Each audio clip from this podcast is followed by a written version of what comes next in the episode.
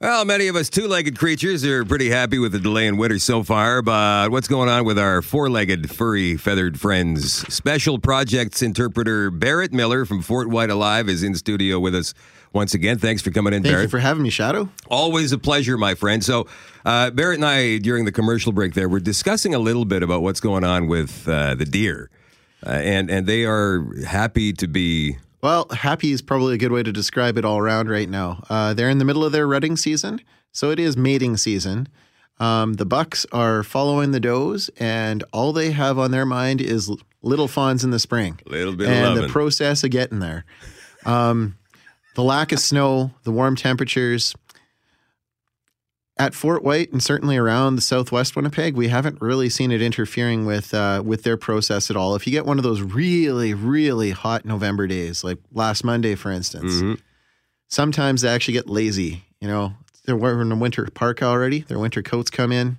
It gets up to twenty above. They're hot. They're hot. They don't feel like doing anything. Like nothing's going to make them move. But that doesn't last for very long because even if we have nice weather during the day, it's still cooling off enough at night, and uh, their thoughts quickly turn to uh, what they should be getting to. Barrett, let me ask you a question. Uh, Behind the Glass Jerry lives out in Charleswood, and this is a very large deer area, very active deer area. And he saw a couple of uh, couple of big bucks in his backyard, uh, and they were acting. How was it, Jerry? A little strange. Yeah, we'll say strange.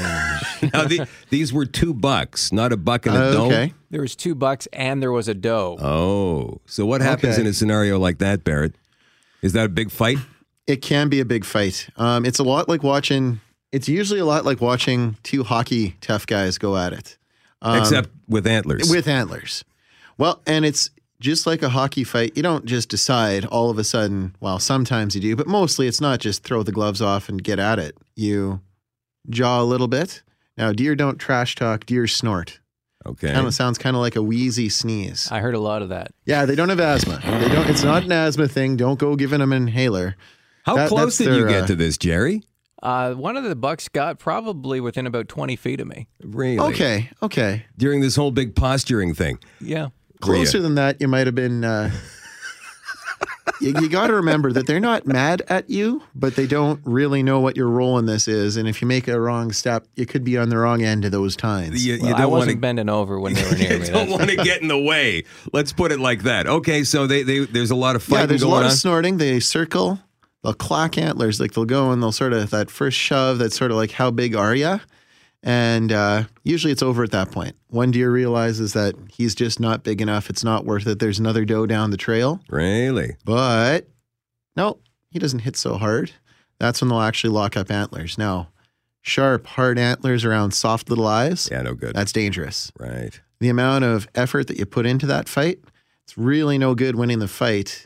If you're fighting for the right to mate, you put all that effort in, and then you're too tired to actually get the process of mating done. Well, maybe she doesn't go free anyway. Exactly. Yeah. While they're fighting, she wanders off and finds, you know, the bigger d- buck down the trail. happens. It happens. So animal life not so far removed from. there are a lot of lessons that we can learn from nature. Don't clean yourself like a cat, though. That's really frowned on. Okay, what about the migratory situation? Uh, Kelly was suggesting earlier this morning that the hundreds of geese are in the pond's uh, backyard. They haven't gone anywhere no, yet. this late fall has made a liar out of me. Remember when I told you that migration peaks around Thanksgiving for Yes, the geese? yep. Yeah, well, it feels an awful lot like a normal Thanksgiving week out there right now. And we're seeing heavy migration in the migratory waterfowl still. Hmm. Um, the geese aren't stupid. They're waiting for strong north winds. We haven't had them. They're waiting for their water to freeze up and a reason to migrate. They don't have it. Maybe by the end of the week, as those temperatures start to fall. Are they confused?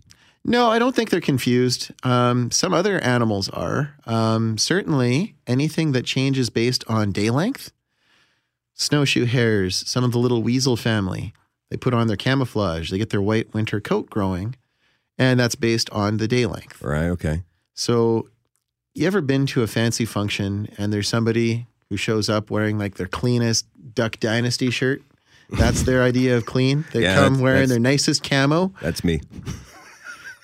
Sarda stands out, right? guys, what's going on? Well, in a forest full of brown and green, when that weasel shows up wearing its winter camo, it's on the menu for everything. So, it's- Sticking out like a sore thumb. so it'll be a tough, tough couple weeks for any of the little animals that have turned white, Mm. which also means that it's going to be a great time for anything that's hunting them, like owls. Okay. Yep. Who's who's out there hunting right now? Um, Fox. fox, Wolves. coyote, wolves. Here in Winnipeg, we don't get wolves. It would be coyote would be the biggest hunter we have. Where are the wolves? Are they just outside the city? They don't want to come in. No wolves allowed. They're reading the signs. Well, in some ways, it's it's sort of like the, there's too many people, too much traffic. Okay. They prefer the country life, but yeah, right outside of the city, there's wolves in Birds Hill Park. Um, I have not personally verified these, but I've heard that there are wolves around Oak Bluff occasionally. Wolves have a huge territory, so just because they were someplace one night doesn't mean that they're resident. But by the time you're in the White Shell, the Northern Interlake, out by Riding Mountain, there's wolves about. Why coyotes in in the city and not wolves? coyotes are a little bit smaller.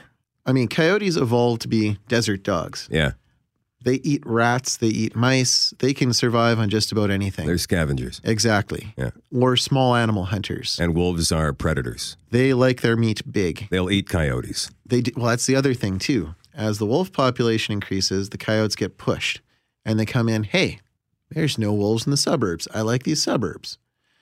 The foxes, which had been suburban, you know, it's it's like gentrification for canines. Okay. they can't live in the suburbs anymore because the coyotes are eating all the good stuff and picking on their kids. So they get forced downtown. So that's why 10 years ago, you'd never see a fox at the forks. Charleswood, Fort White, we every morning. Wolf population increases, coyotes move in. No more foxes. We're a coyote belt now. And you do. You see, well, we're at Polo Park right now. There's lots of fox around here, all the way into the inner city. Really? Oh, yeah. I've never seen any fox around here. Well, you know, you're in the station, not really down over by Omens Creek, I guess. But yeah, uh, yeah, yeah. It's interesting. Yeah. Mm-hmm. Now we've only got a couple of minutes left here, uh, Barrett. Barrett Miller, by the way, with uh, Fort White Alive, is our guest right now. Let's talk about the animals that spend the winter hibernating. Have they delayed that? Like a bear? the I, you know, I don't know. I believe the bears are still active out there.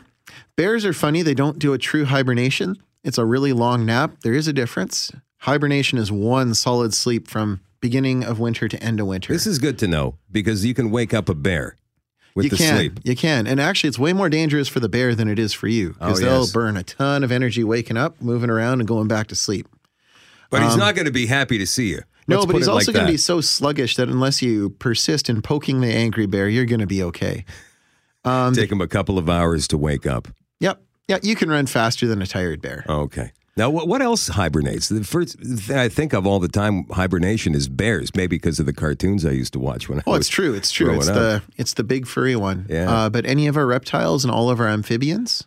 So garter snakes, they've done their thing there in the rocks down in Narcissus or underneath your patio. Turtles, the painted turtle, one big breath of air swims down to the bottom, buries itself in the mud. One breath of air all winter long. It's pretty cool. That's it. Yeah. And uh, another cuddly furry one, not cuddly enough to pick up because they're pretty angry, but the woodchuck. All three of those, the woodchucks, the turtles, and the snakes, and I suppose I'll throw the frogs in there too, they really have gone to ground. They're hibernating. Um, I'm actually really impressed with how that happened this year because to me it didn't feel like fall, but all of a sudden, beginning of October, it's like, hmm, I've not seen a woodchuck or a turtle for a good week now. They're hibernate. Of course they are because it's October. They're asleep, asleep. So, are you still doing the winter tours at Fort White? We are with the only uh, we're, we are open 364 days a year. Please don't come on Christmas Day. I was going to say But- the one day you're not is my birthday. Oh well, happy birthday there. you could come for the half day. You could come for a half day before your birthday, or visit us right away on the 26th. Okay, Barrett, thanks for coming in. Thank this you very morning. much. We totally appreciate you again, and we'll talk to you again soon. Thank you very much. That's Barrett Miller, Special Projects Interpreter, interpreter at Fort White Alive.